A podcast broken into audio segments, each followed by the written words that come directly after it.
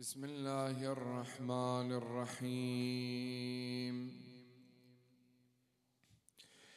إنا لله وإنا إليه راجعون. وأفوض أمري وحالي إلى الله. ان الله بصير بالعباد.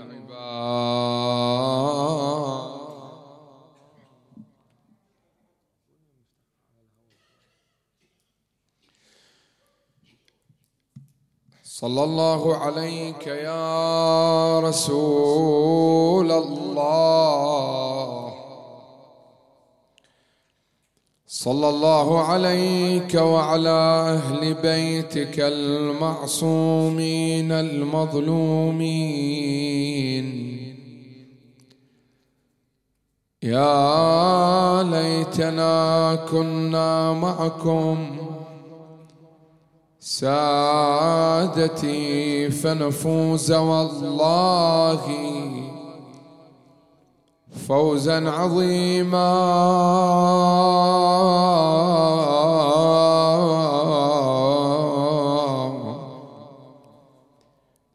السلام على الملطوم خدها. السلام على المكسور. ضلعها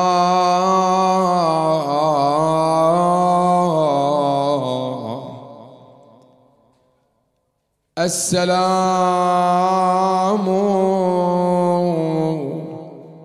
على المقتول جنينها.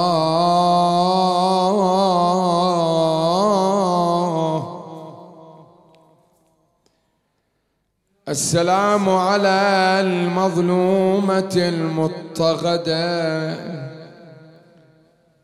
السلام على المخفية قبرا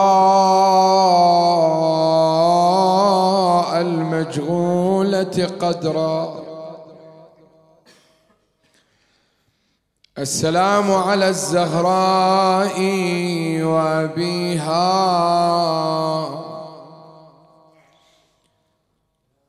وبعلها وبنيها.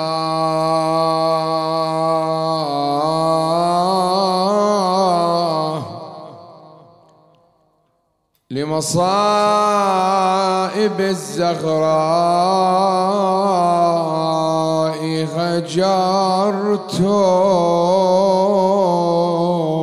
المضجعه وأذلت قلبي من جفوني. ادمعا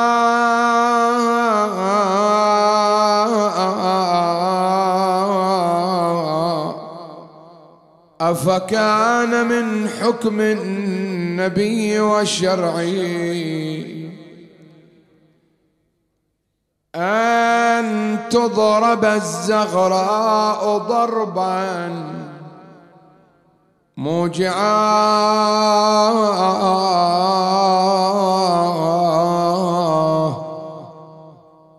أوصى الإله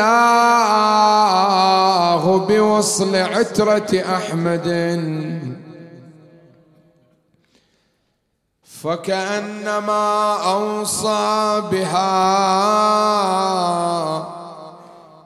أن تقطع.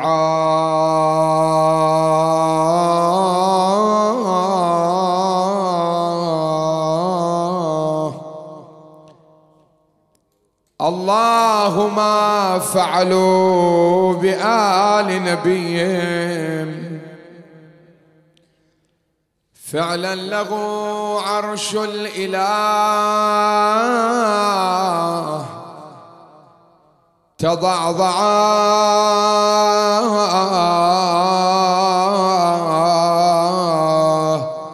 قادوا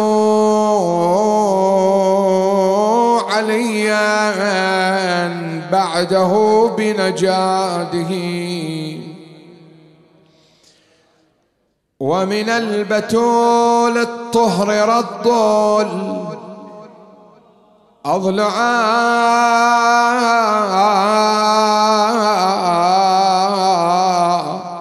أبدوا عداوتهم لها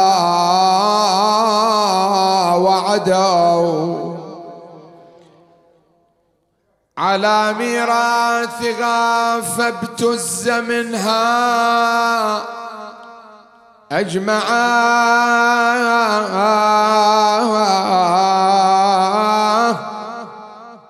وإذا تعلقت الإشاءة لم يكن عجبا إذا قاد الذئاب سميدعا يا يا يا وضعت وراء الباب حملا لم يكن. قد آن لولا عصرها أن يوضع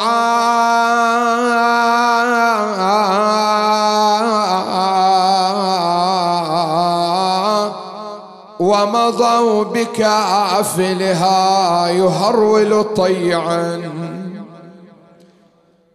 لولا الوصية لم يهرول. طيعا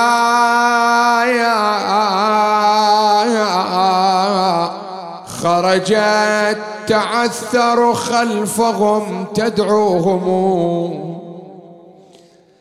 خلوا ابن عمي أو لا أكشفوا للدعاء.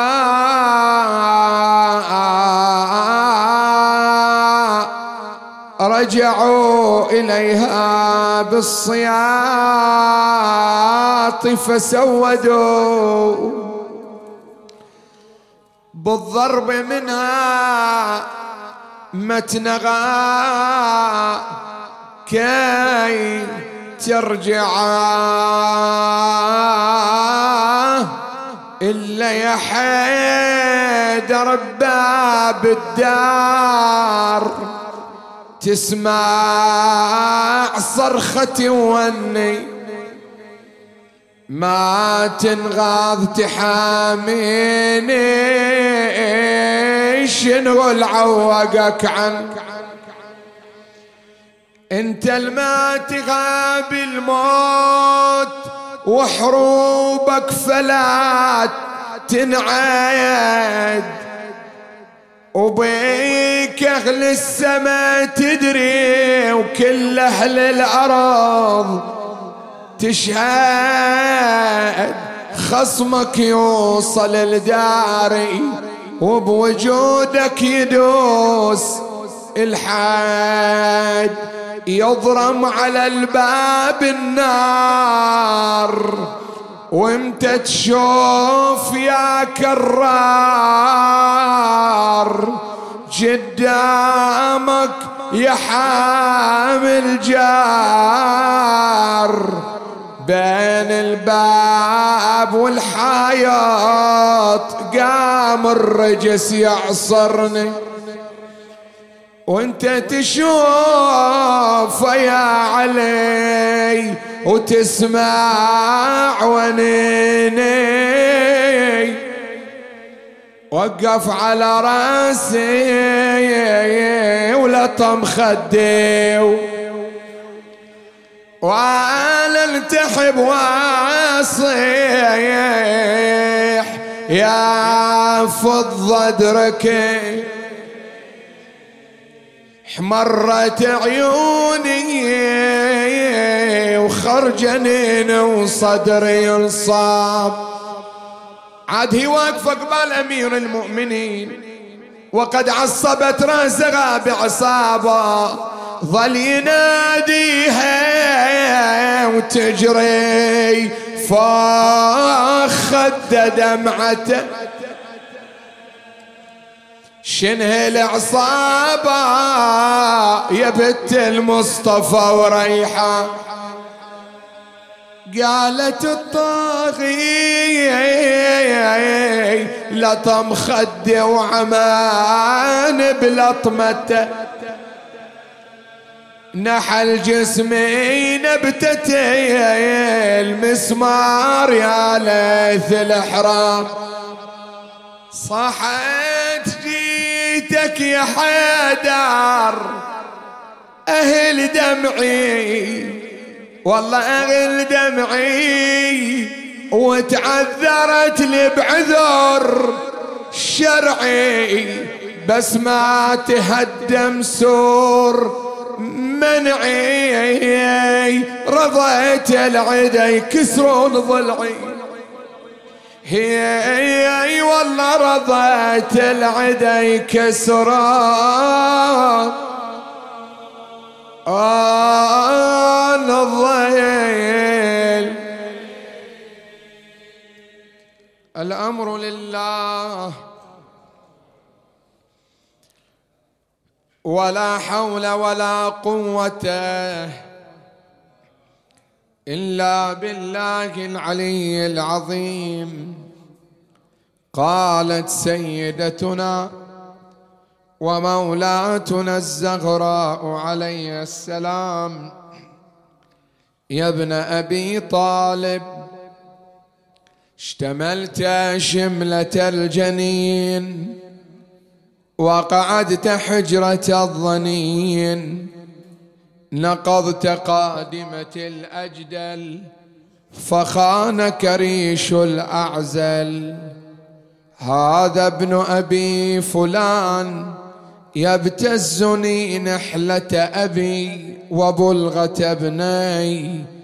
لقد أجغد في خصامي وألفيته الألد في كلامي.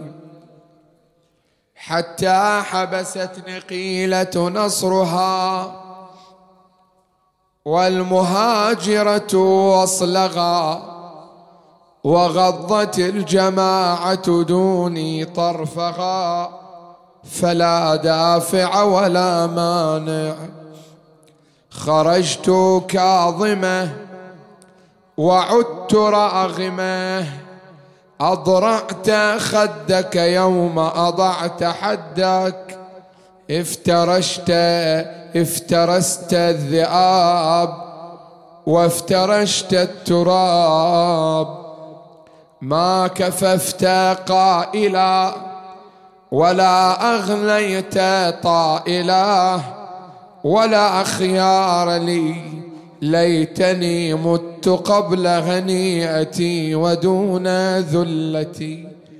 عذيري الله منه عاديا ومنك حاميا.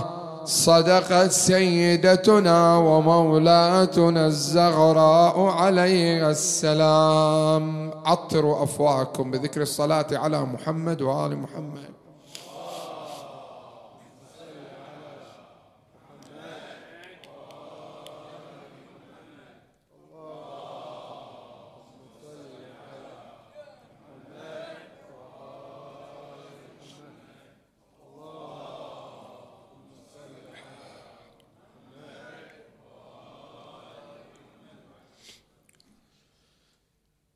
هذا النص من أشد النصوص التي صدرت عن لسان الزهراء عليه السلام والتي تبين مدى الظلامه التي مني بها أمير المؤمنين ومني بها أو ومنيت بها الزهراء عليه السلام.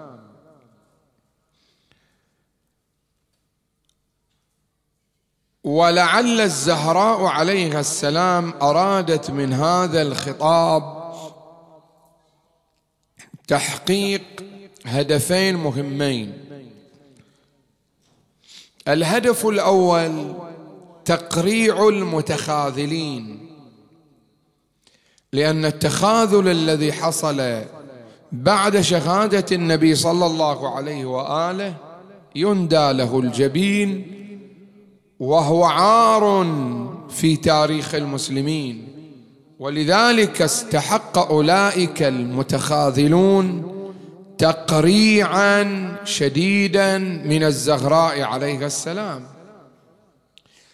وقد تقول بأن هذا الخطاب إنما هو موجه لأمير المؤمنين عليه السلام. فما هي علاقة المتخاذلين؟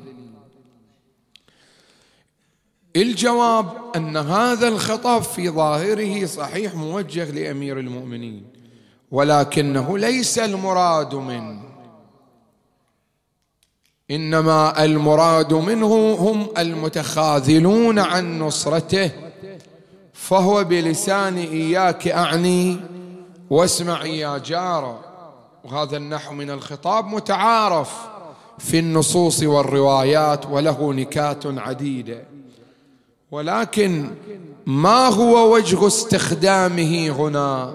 بعبارة أخرى لماذا الزهراء عليه السلام لم توجه الخطاب إلى المتخاذلين مباشرة بدل توجيه الكلام لأمير المؤمنين بنحو إياك أعني واسمع يا جارة الإجابة على هذا التساؤل المهم هو أن الزهراء عليه السلام أرادت أن تبين عظمة الحدث الذي حصل. فوجهت الخطاب لأمير المؤمنين. تريد أن تبين للناس عظمة الذي جرى بحيث أنه مبلغ بلغ مبلغا عظيما شديدا بحيث استحق أن يخاطب به أعلى قامه في العالم الإسلامي. وهذا اللسان إلى نظير في القرآن الكريم مثل قصة نبي الله موسى الكريم مع قومه لما عبدوا العجل. ولما رجع موسى إلى قومه غضبان أسفا قال بئس ما خلفتموني من بعدي أعجلتم أمر ربكم وألقى الألواح وأخذ يجر برأ وأخذ يجر برأس أخيه قال ابن أم إن القوم استضعفوني. كما أن موسى عليه السلام أوصى لهارون إلا أن الأمة بعد أن غاب موسى مالت عن هارون واتبعت غيره. كذلك أيضا بعد شهادة النبي صلى الله عليه وآله مالت الأمة عن وصيه واتبعت غيره. وكما أن موسى لما رجع إلى قومه لم يوجه الخطاب لهم مباشرة بل عاتب أخاه هارون بلسان إياك أعني. واسمع يا جار حتى يبين عظمة الحدث الذي حصل بحيث أنه بلغ مبلغا استحق أن يخاطب به أعلى قام آنذاك. كذلك أيضا الصديقة الزهراء عليه السلام لما خذل وصي النبي صلى الله عليه وآله استخدمت نفس اللسان ونفس الأسلوب حتى تبين عظمة الحدث الذي جرى. الهدف الثاني الإشادة بموقف أمير المؤمنين عليه السلام. وهنا سنقرأ النص على أنه يعني راح نقرأ قراءة مختلفة عن القراءة السابقة لأن القراءة السابقة قراناه على أنه عتاب. وهنا سنقرأه على أنه مدح وثناء لأمير المؤمنين. إذ ان الموقف الذي حصل بعد شهادة النبي صلى الله عليه وآله من أعظم المواقف وأعجبها. بل هو مما يعجز عنه الملائكة المقربون والأنبياء والمرسلون. هذا الموقف العلوي العظيم يتجلى في الصبر على أمرين. الأمر الأول الصبر على غصب حقه وهذا يهون قياسا بالآخر. والأمر الثاني الصبر على انتهاك حرمته. والعجيب في هذا الموقف أن أمير المؤمنين وهو ذو النفس الابيه كان بإمكانه أن يحول دون تحقق الأمرين. فلا تنتهك له حرمة ولا يغتصب له حق إلا أنه بمجرد أن جاءت الوصية من السماء بأن يقبل على غتك الحرمة وغصب الحق قبل ذلك وصبر. وهذا مو كلام خطابي لا مستند له. لا هذا عليه روايات. الشيخ الكليني على الله مقامه الشريف في كتابه الكافي ينقل رواية مهمة عن الإمام الكاظم عليه السلام.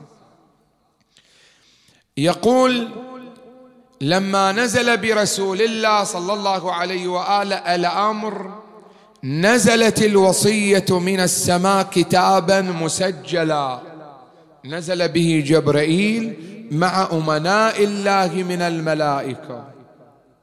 فقال جبرائيل يا محمد مر بإخراج من عندك إلا وصيك. مر بإخراج من عندك إلا وصيك ليقبضها منا. وتشهدنا بدفعك إياها إليه ضامنا لها. فأمر النبي بإخراج كل من كان عنده في البيت ما خلا عليا والزهراء عليه السلام كانت بين الباب والستر فقال جبرائيل يا محمد ربك يقرئك السلام ويقول لك هذا كتاب ما عهدت إليك وشرطت عليك وشهدت به عليك وأشهدت به ملائكتي عليك وكفى يا محمد بي شهيدا. تقول الرواية فارتعدت مفاصل النبي صلى الله عليه وآله. ثم قال جبر ثم قال رسول الله يا جبرائيل الله هو السلام ومنه السلام وإليه يعود السلام. صدق ربي وبر هات الكتاب يا جبرائيل. فدفعه الي وأمره بدفعه إلى أمير المؤمنين وقال له اقرأه. يا علي فقرأه حرفا حرفا ثم قال يا علي هذا عهد ربي إليك. وكان فيما شرط عليه النبي صلى الله عليه وآله بأمر جبرائيل فيما أمر الله عز وجل يا علي تفي بما فيها. تفي بما فيها من موالاه من والى الله ووالى رسول الله والبراءة والعداوة لمن عاد الله وعاد رسول الله. على الصبر منك. وعلى غصب وعلى ذهاب الحق وغصب خمسك وانتهاك حرمتك. فقال علي عليه السلام نعم يا رسول الله. يقول أمير المؤمنين والذي فلق الحبة وبرأ النسمة لقد سمعت جبرائيل يقول يا محمد عرفه يعني القضية تحتاج إلى تأكيد. عرفه أنه ينتهك الحرمة. وهي حرمة الله. وحرمة رسول الله. وحرمة رسول الله عز وجل صلى الله عليه وآله. وأن تخضب لحيته من رأسه بدم عبيط. يقول أمير المؤمنين فصعقت لما فهمت الكلمة من الأمين جبرائيل فسقطت على الأرض. ثم قلت قبلت ورضيت وأن انتهكت الحرمة. العجيب في هذا الموقف العلوي أن عليا عليه السلام كان بمقدوره أن يدفع ذلك عنه ولكنه اختار أن يصبر لأن مصلحة الدين كانت في ذلك. وهو الذي يقول والذي وهو الذي يقول وأيم والله لولا الفرقه أو لولا مخافة الفرقه بين المسلمين وأن يعود الكفر ويبور الدين لكنا على غير ما كنا عليه. يعني لولا أن المصلحة في الصابر لكان الموقف العلوي موقفا مختلفا. من هنا الزهراء عليه السلام أرادت أن تشيد بموقف أمير المؤمنين عليه السلام. فقالت له اشتملت شملة الجنين. أرادت أن تبين أن أمير المؤمنين قد نفذ الوصية الإلهية بكل صبر وصلابة وصمود فقالت له اشتملت شملة الجنين. أي أنك نفذت الوصية تمام التنفيذ. حتى صرت في تنفيذها كالجنين المحاصر في بطن أمه لا يستطيع قبضا ولا بسطا بحيث لم تحرك ساكنا. وقعدت حجرة الظنين ظنين يعني الإنسان المتهم. فصرت من شدة صبرك على غصب حقك وانتهاك حرمتك كأنك أنت المتهم. وقعدت حجرة الظنين نقضت قادمة الأجدل فخانك ريش الأعزل. أي انك التزمت بالوصية حتى تمكن منك ريش الأعزل هؤلاء الضعاف الذين لا حول لهم ولا قوة تمكنوا من من خيانتك. ومن هنا يتضح لنا وجه مخاطبته من قبل الزهراء يا ابن أبي طالب. ممكن يجي واحد يقول ليش خاطبت الزهراء أمير المؤمنين بهذا الخطاب؟ يا ابن أبي فلان يا ابن أبي طالب. أنت الآن لما يجي واحد يقول مثلا لشخص ما يا ابن فلان. يعني هذا قاعد ما يخلي إلى اعتبار.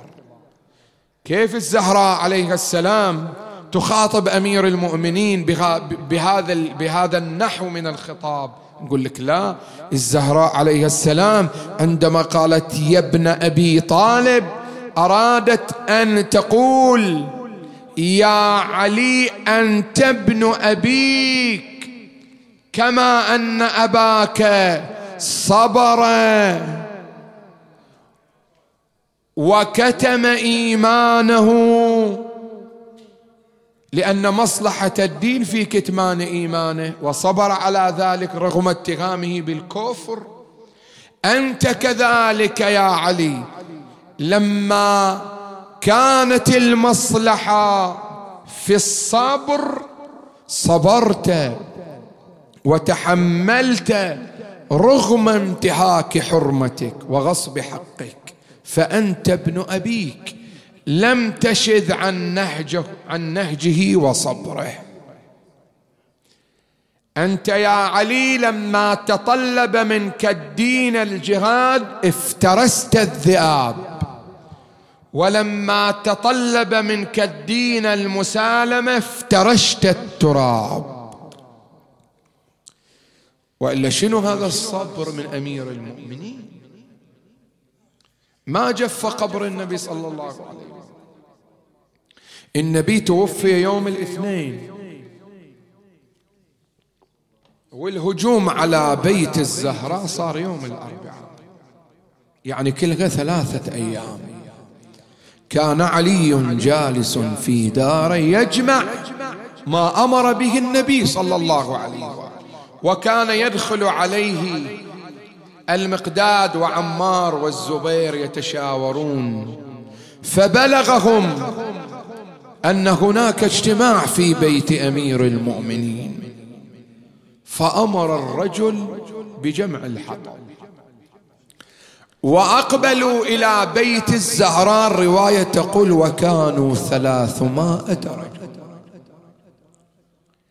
كلهم كلهم واقفين عند باب الزهراء. ثلاثمائة رجل يتقدمهم فلان وقد أخذ قصبا من النار. فقيل له أمحرق أمت عليهم دارهم؟ قال بلى. قيل له إن في الدار. فاطمة. قال وإن؟ إن في الدار حسن وحسين. قال وإن؟ إن في الدار القرآن. قال وإن؟ رواية تقول وكانت الزهراء من خلف الباب وقد عصبت رأسها بعصاب حزنا على رسول الله. فلما سمعتهم قامت وأغلقت الباب يعني أحكمت إغلاق الباب. الرواية تقول وكانت لا تشك في أنهم يدخلون إلا بإذنها. فطرقوا الباب طرقا عنيفا. تخيل انت قاعد ببيتك وإذا تشوف الباب يطرق طرقا عنيفا. وطرق عدو. طرق عدو يا شيعة. وقفت من خلف الباب ما تريدون وما تقولون. قالوا لها قولي لعلي يخرج. قالت إن علي عهد على نفسه أن لا يخرج حتى يجمع القرآن كما أوصاه رسول الله. قالوا لها ما لعلي أوردك الجواب؟ قالت أخرجني طغيانك لألزمنك الحجة. قالوا قولي لعلي يخرج وإلا أضرمنا عليكم الدار نارا. قالت له أمحرق أنت علي داري؟ قال بلى يا فاطمة. فرفعت كفها إلى السماء وقالت اللهم إنا نشكو إليك فقد نبيك. وأمر بتوزيع الحطب على باب الدار. لما وزع الحطب جاء وجعل النار في الباب حتى دخل الدخان إلى بيت الزهراء. فقامت الزهراء وأمسكت بعضادتي الباب لكي تمنعهم. فمد غلامه ليفتح الباب فلم ينفتح فأخذ الصوت وصار يضرب عضدي الزهراء حتى صار كالدملج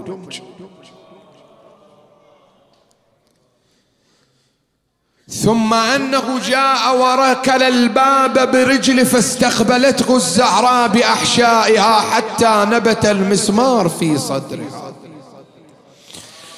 ثم أقبل ووضع رجله على الباب وصار يعصرها عصرا شديدا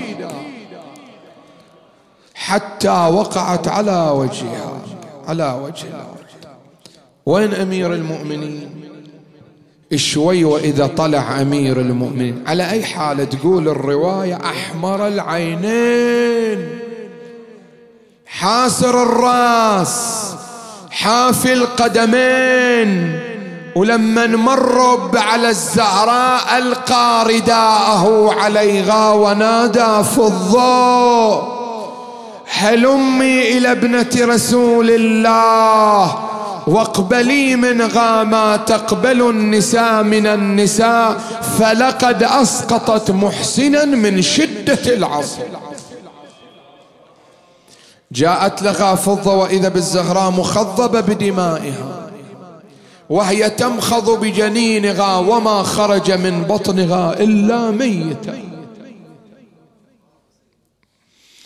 ولما أفاقت الزهراء نادت وين علي؟ وين أمير المؤمنين؟ فقالت لها فضة قد أخذوا أمير المؤمنين مقيدا بحمائل سيفه. خرجت من ورائي تنادي خلوا ابن عمي أو لا أكشف بالدعاء راسي. وما تركت أمير المؤمن حتى تركه القوم.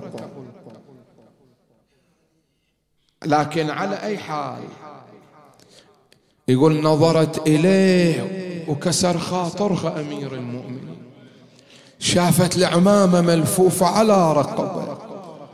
على رقبته حاسر الراس. حافي القدمين. يقول عاد الشاعر الفتلاوي قامت تحكي يا تقول له أنت خصك الله بالعلم دون الأصحاب. وصرت تدري بالحضر عندك. وغاب. يصير ما تدري بالجرب عتبة الدار. وشاعرنا البحراني ملا عطية. يقول قامت تحكي وياه تقول له يا أبا الحسن أنت بس عيونك. إذا تسلطها على الجبل يمدك يذوب أمامك. وتشوفني أنعصر يا علي. لا تلحظ بعينك ثبير الزلزل وذاب. وقبال عينك يعصرون بصاير يا علي متعجب العالم من أفعالك يا كرار. بالدار جالس والعدو يهجم. ومدامعك تجري وبيدك سيف. الأفقار وأنا انت خفض وجنيني خرب الأعتاب. يا علي وتعفرت بالباب يا راعي الحمية. وناديت يا فضة تعال بعجل. خريت يا حامل حمى مغشن ورد لي الطاغي ولا اختشى منك ولا غاب. ورجعت بأمير المؤمنين إلى الدار.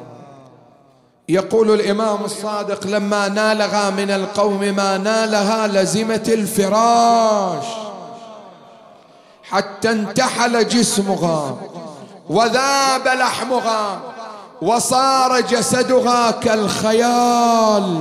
جلد على عظم. تقول فضة كان السيدة الزغراء لا تنام إلا على جنب واحد. ليش؟ لأن الجنب الآخر في قضى العين مكسورة. هذا والرجلان يأتيان إلى, إلى أمير المؤمنين. يا أبا الحسن نريد أن نعتذر من الزغراء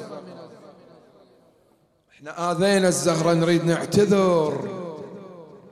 مرارا إلى أن جاء أمير المؤمنين إلى الزهراء يا فاطمة إن فلان وفلان يريدان أن يعتذرا. جايين يعتذرون.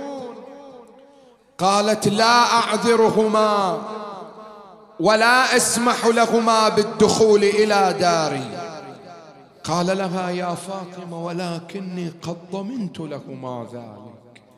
قالت إذا البيت بيتك يا علي والحرمة زوجتك. حينئذ دخلا على الزغراء. أذن لهما دخلا على الزغراء سلما عليها. أسألك ردة السلام. وإنما التفتت إلى أم سلمة زوجتها رسول الله. أم سلمة كانت حاضرة. أم سلمة حاضرة. أم سلمة زوجة أبي رافع حاضرة. أم أيمن حاضرة. التفتت إلى أم سلمة قالت أماه يا أم سلمة. حولي وجهي إلى الحائط. يعني عليلة الزهرة. جاءت أم سلمة حولت وجهها إلى الحائط. جاء الرجلان من جانبها يعتذرا فنادت مرة أخرى أماه يا أم سلمة حولي وجهي إلى الجهة الأخرى. إلى أن التفتت إلى أمير المؤمنين قالت يا أبا الحسن لا أكلمهما الفصيح من رأسي كلمة حتى أسألهما عن أمر يعلمانه. وقد سمعا من أبي رسول الله. قالا بلى يا فاطمة لا نقول إلا صدقا. قالت لهما أسألكما بالله هل سمعتما أبي يقول فاطمة بضعة مني؟ من آذاها؟ فقد آذاني. قال بلى سمعنا من رسول الله ذلك السوت السوت الزغرة رفعت كفها إلى السماء ونادت اللهم اشهد عليهما فإنهما ظلماني. وآذياني ولم يرضياني ولا أرضى عنهما أبدا. بكى الأول قال سأترضاك إلى الموت. قالت له ولن أرضى عنك حتى الموت بل سأدعو عليك في كل صلاة. محروق قلب الزقر عقب ويش؟ حضر لنا يا ملا عطية اليوم صور لنا هذا الموقف. قال دخلاو على اثنين يبدون الندامة. والكل من غام يبدي التوبة بكلام ينادون يا بنت المظلل. عن اصفحي يا عزيزة المختار يا سيد حولت للحايط وجهها كوكب النور. وصاحت ما بقيته من التلويع والجور. اسمع هيهات ما يطيب القلب والضلع.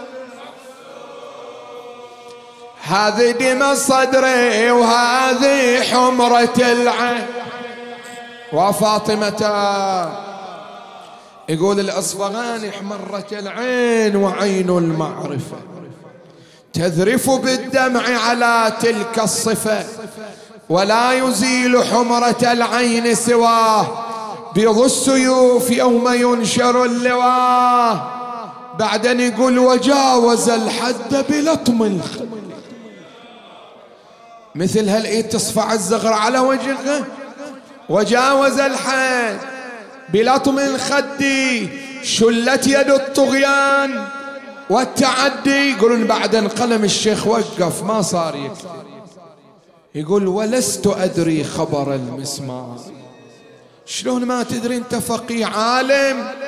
قرأت الروايات خبرت التاريخ قال لا تسألوني. ولست أدري خبر المسمار. سل صدرها خزانة أسراري والاسوداد متن اسود الفضاء يا ساعد الله الإمام. عينك الله يا أبا الحسن عينك الله تقول الرواية وكانت لا تستطيع النهوض. إلا آخر يوم في هذا اليوم قامت الزهراء وأرسلت الماء على الطين وعلى العجين وقامت عاد تعجن العجين. وإذا بأمير المؤمنين دخل على الزهراء استبشر لما شاف الزهره قامت من على الفراش. لكن شافها منشغله بعملين من أعمال الدنيا في وقت واحد.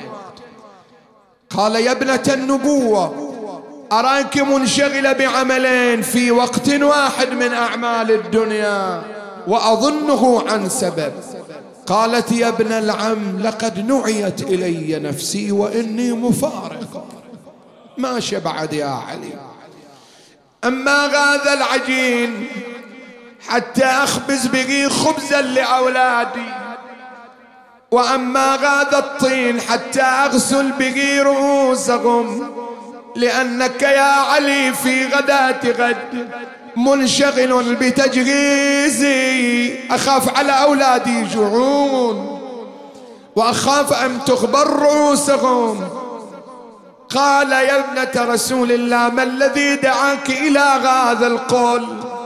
قالت لقد رأيت حبيبي رسول الله وقال لي يا فاطمة إنك عندنا غادك الليلة ثم نادت ادنوا مني يا ابن العم. يقول العلامة المجلسي جلس علي عند راسها وضمها إلى صدره. أوصي يا بنت رسول الله فإني مقدم أمرك على أمري. قالت يا علي ما عهدتني كاذبة ولا خائنة. ولا خالفتك مذ أن عاشرتني.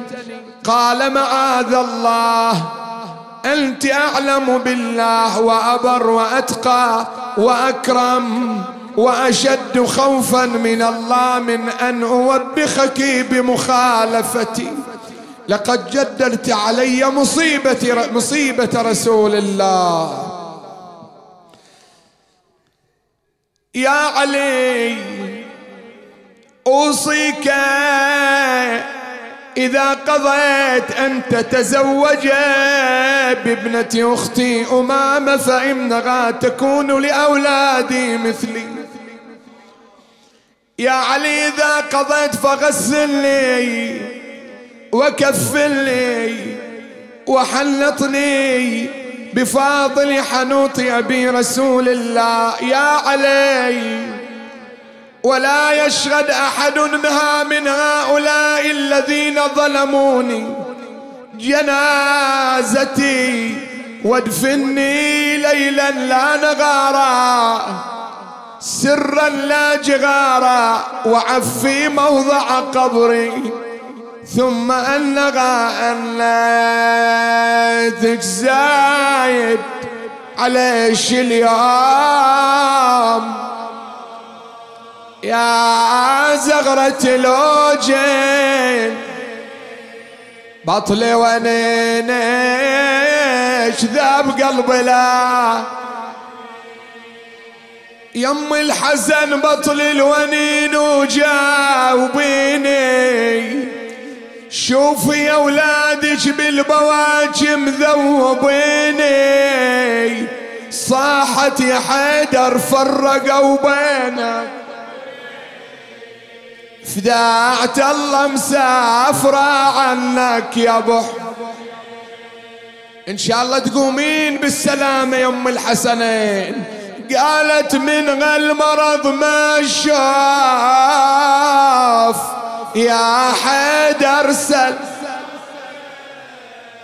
زوج عقب عيني يا أبو حسين بأم وبس غلا غلا عقب عين بغليت. سكن خواطرها منشف دمعة واجمع أصحابك عقب موته وجغ طلعوا بسواد الليل خفية يا علي والكسرى وضلعي وبالباب. لا يحضرون جنازتي يمشي. أجركم الله. ثم انطلق أمير المؤمنين إلى المسجد. وقد أرسلت الحسنين إلى قبر جدهما. لكن بينما هي كذلك. وإذا بالحسنين أقبلا يتصارخان. يبكيان بكاء شديدا. قالت ولداي ألم أرسلكما إلى قبر جدكما؟ قالا بلى يا اما. ولكن لما وصلنا إلى القبر سمعنا غاتفا يهتف من السماء. يا نوح ويا إبراهيم قد جاءنا يتامى فاطمة. فظننا أنك قد فارقت الحياة. نادت عليهم أولادي إلي إلي. حتى أتزود وأتودع منكم. ها يم الجنه يا أبو محمد بشوفه بقبل شفاتك وبقلب جفوف شأني أشوف مقطعة بالسم جوف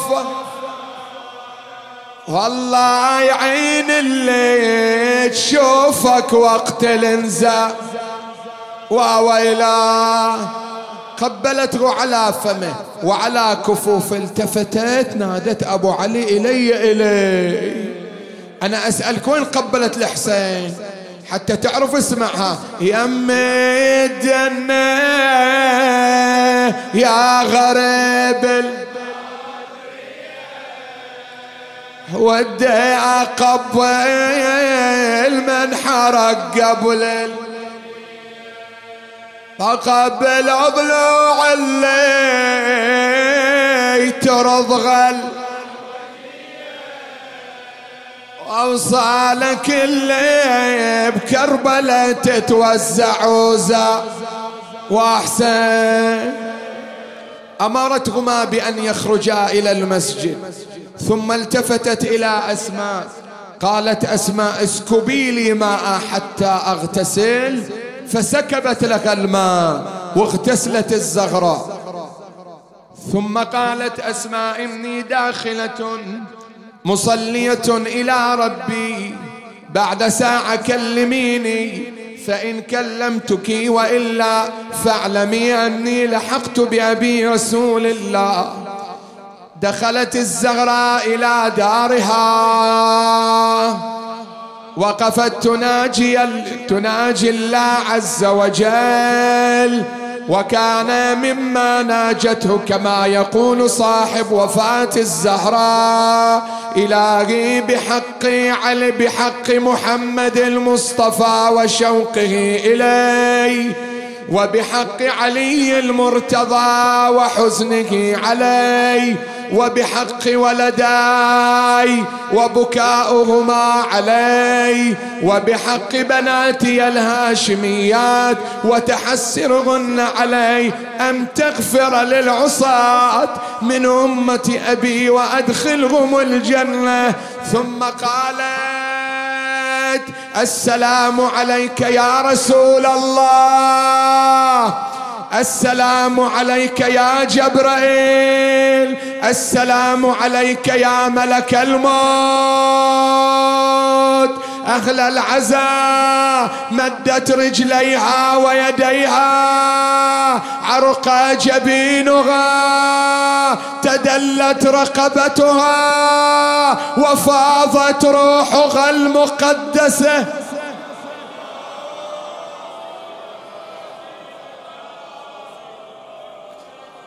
ألا هل من مناد وفاطمة.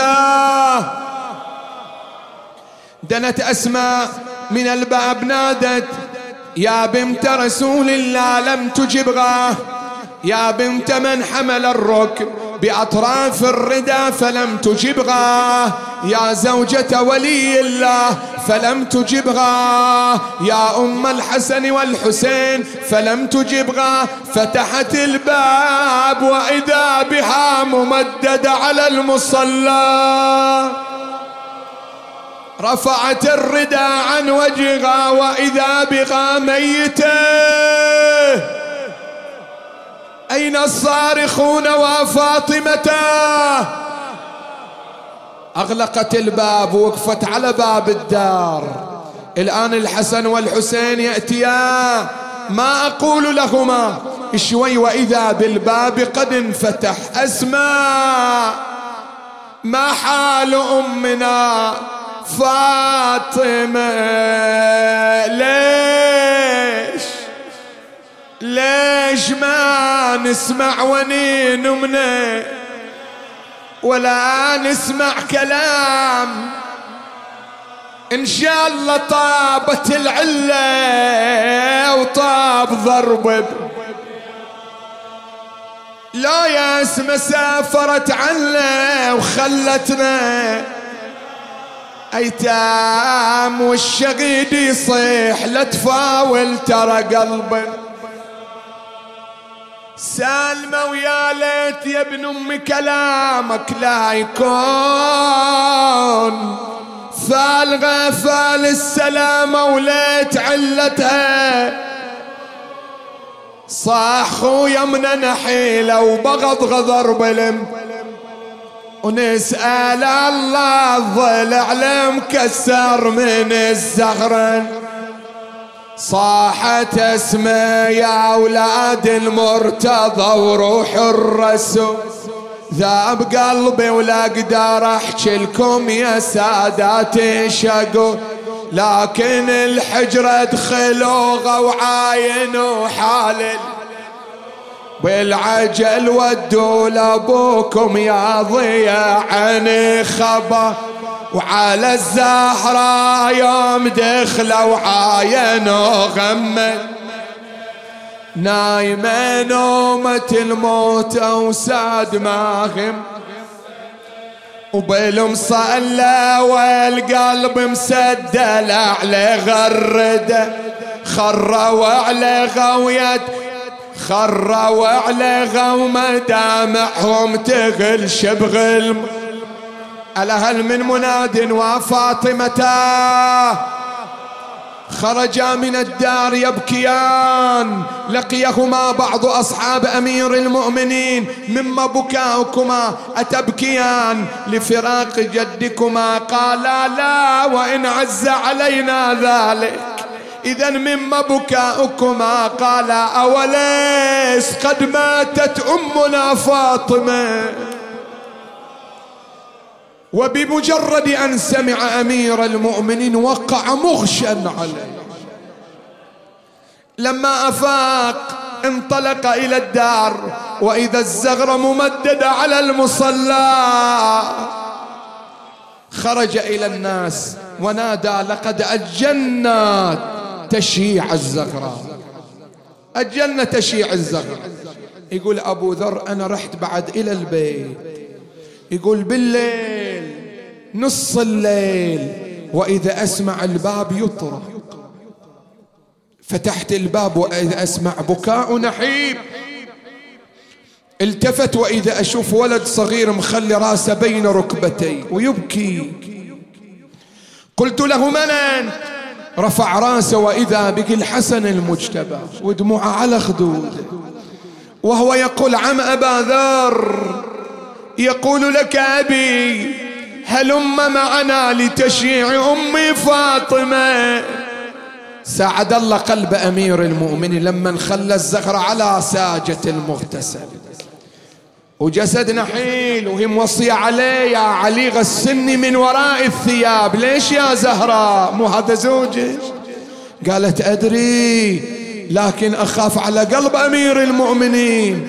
ما أريد أشوف آثار السياط التي تلوت على متوني. ما أريد يشوف الأضلاع المكسرة. لكن تدري أول عمل سوى أمير المؤمنين لما خلى الزهرة على المغتسل؟ أول عمل فك العصابة من على عينها ويوم اللي فك العصابة وين شاف؟ شاف تلك اللطمة على عينها وشاف المرتضى ما شاف. يوم قام للتغسيل. ولا تقل لي أفصل لك ما تقدر على التفصيل. عاين راسها معصب ونحلها المرض. تنحيل يوم نفك العصابات حسر حامي حماها. والشاف شاف العين ملطومة وعاين للجفن محمر.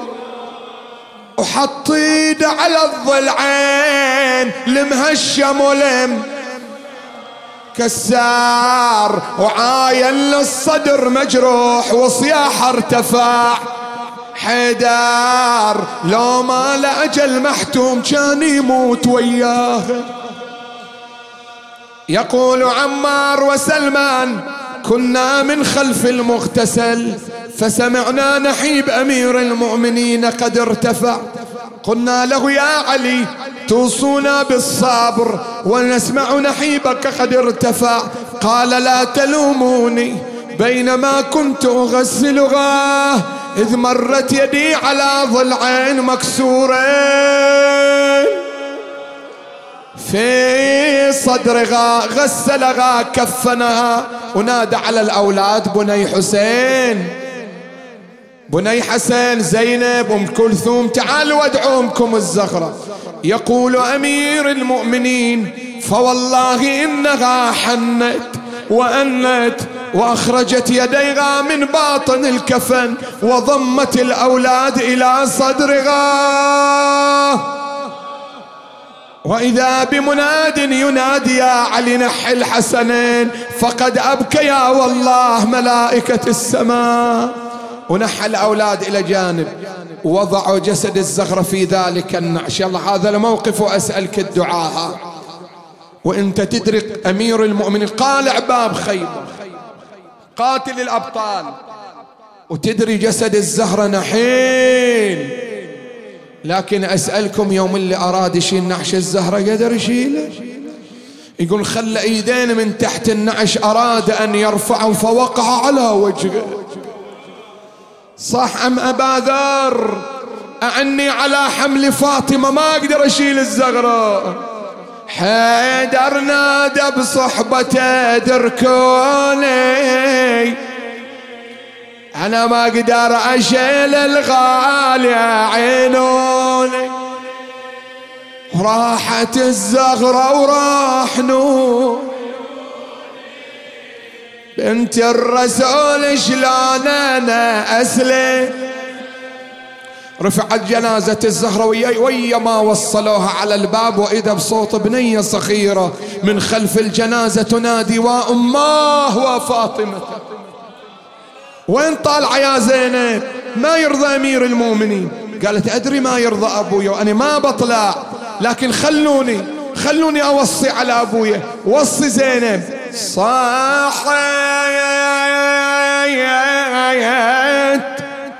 وصوا حيدر من ينزل القبار لا يوسدها على خد المنسطر وبيد العايل كم ضلع غل من كسار.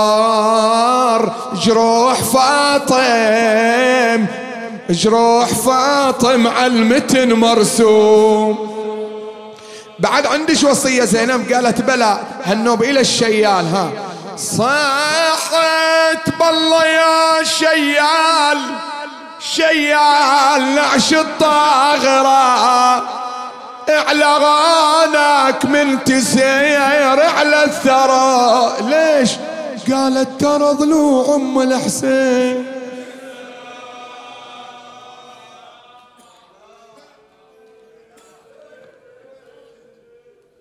ولأي الأمور تدفن سرا؟